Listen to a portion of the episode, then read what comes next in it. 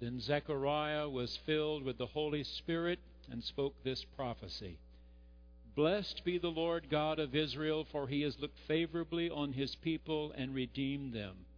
He has raised up a mighty Savior for us. By the tender mercy of our God, the dawn from on high will break upon us to give light to those who sit in darkness and in the shadow of death. This is the word of the Lord.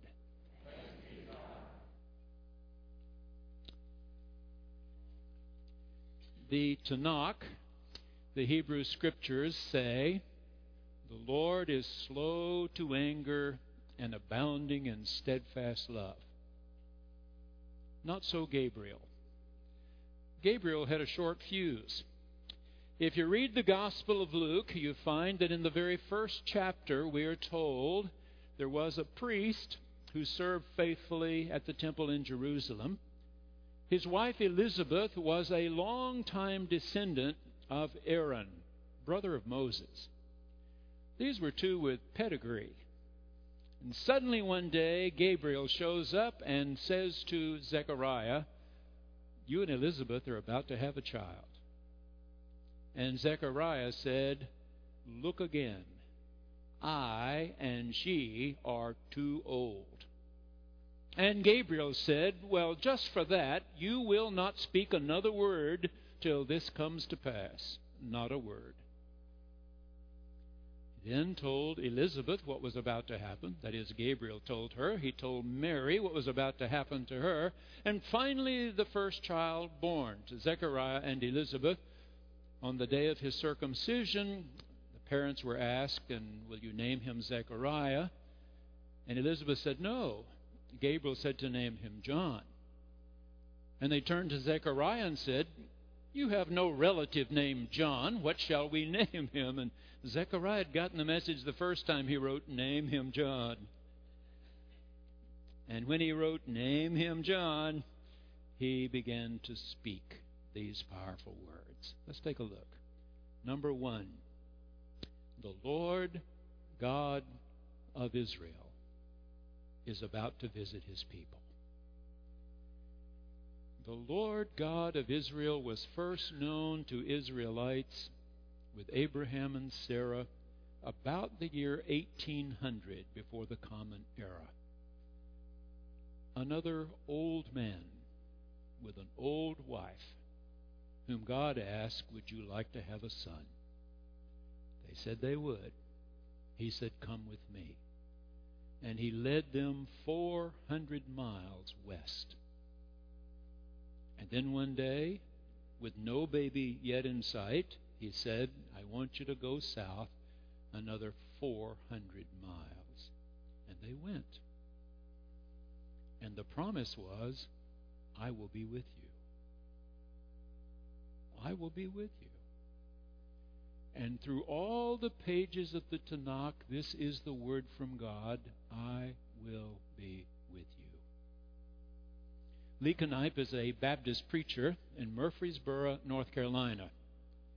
He has written that when he was a seminary student, one of his classes required that he learn how to be a hospital chaplain because in a large hospital one has many different experiences very quickly. On one holiday weekend, all the supervisors had taken the weekend off. He was the clergy on duty. He said, I was told by my supervisor there is a room with a bed here. If nothing's going on, you can sleep at night. He was sound asleep.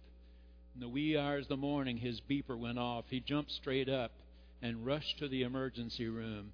Travelers on this holiday weekend had had a horrible auto accident, several injured, the mother dead. Lee said, I, I didn't know what to do. I wish someone older, wiser, had been there. I just sort of stumbled around from one to the other and then the other and back again. The next morning, my supervisor asked, How'd you do? Anything happen last night? I was telling her about this horrible auto accident and how inept I felt. And she said to me, Well, a part of your learning is that there are lots of things in life that you can't fix you can't fix. But you are supposed to be there to help them know they don't have to face this alone. They don't have to face this alone. You will be there, and the God of Israel will be there. Number two, Zechariah said, The Lord God of Israel has looked favorably upon his people. Yesterday morning, the youngest of our grandchildren, chatting with Gail when all of a sudden she used the word grace. And Gail said, What a wonderful word. Where did you learn that word? She wasn't sure. Do you know what it means? And she sort of shrugged her shoulders. And Gail said, This is a wonderful word, grace. It means unmerited love. It means God just loves us. We can receive His gift. He loves us. Susan, Susan Steinberg is a minister in a large congregation in Chapel Hill, North Carolina.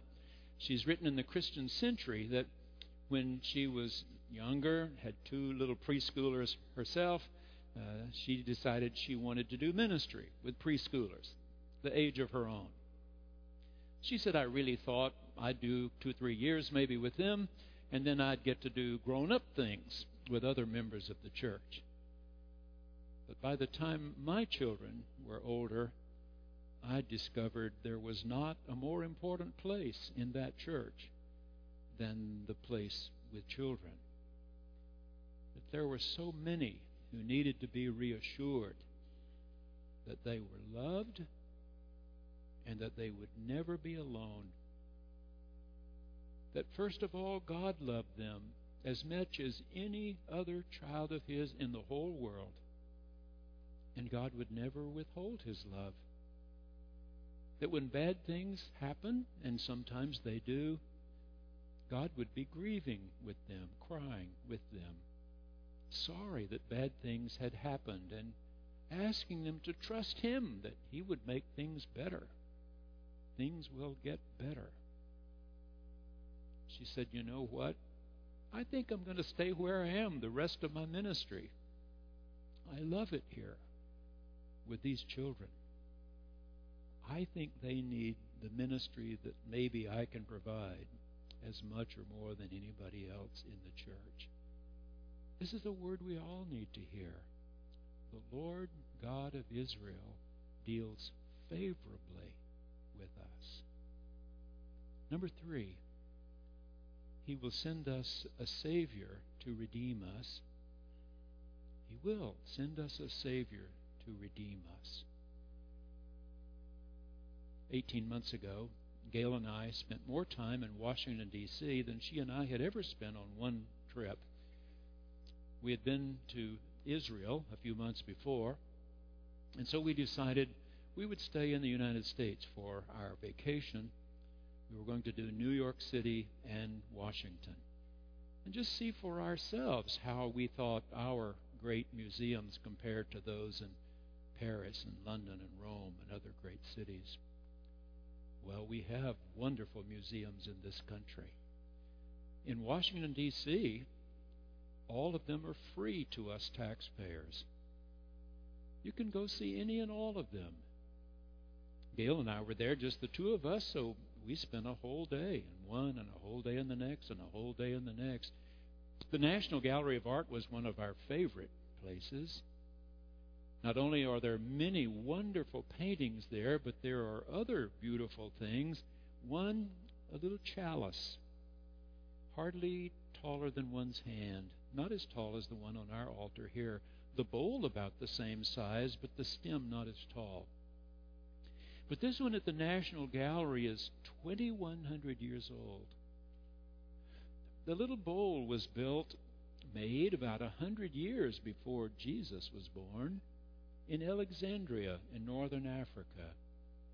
Beautiful little fluted bowl.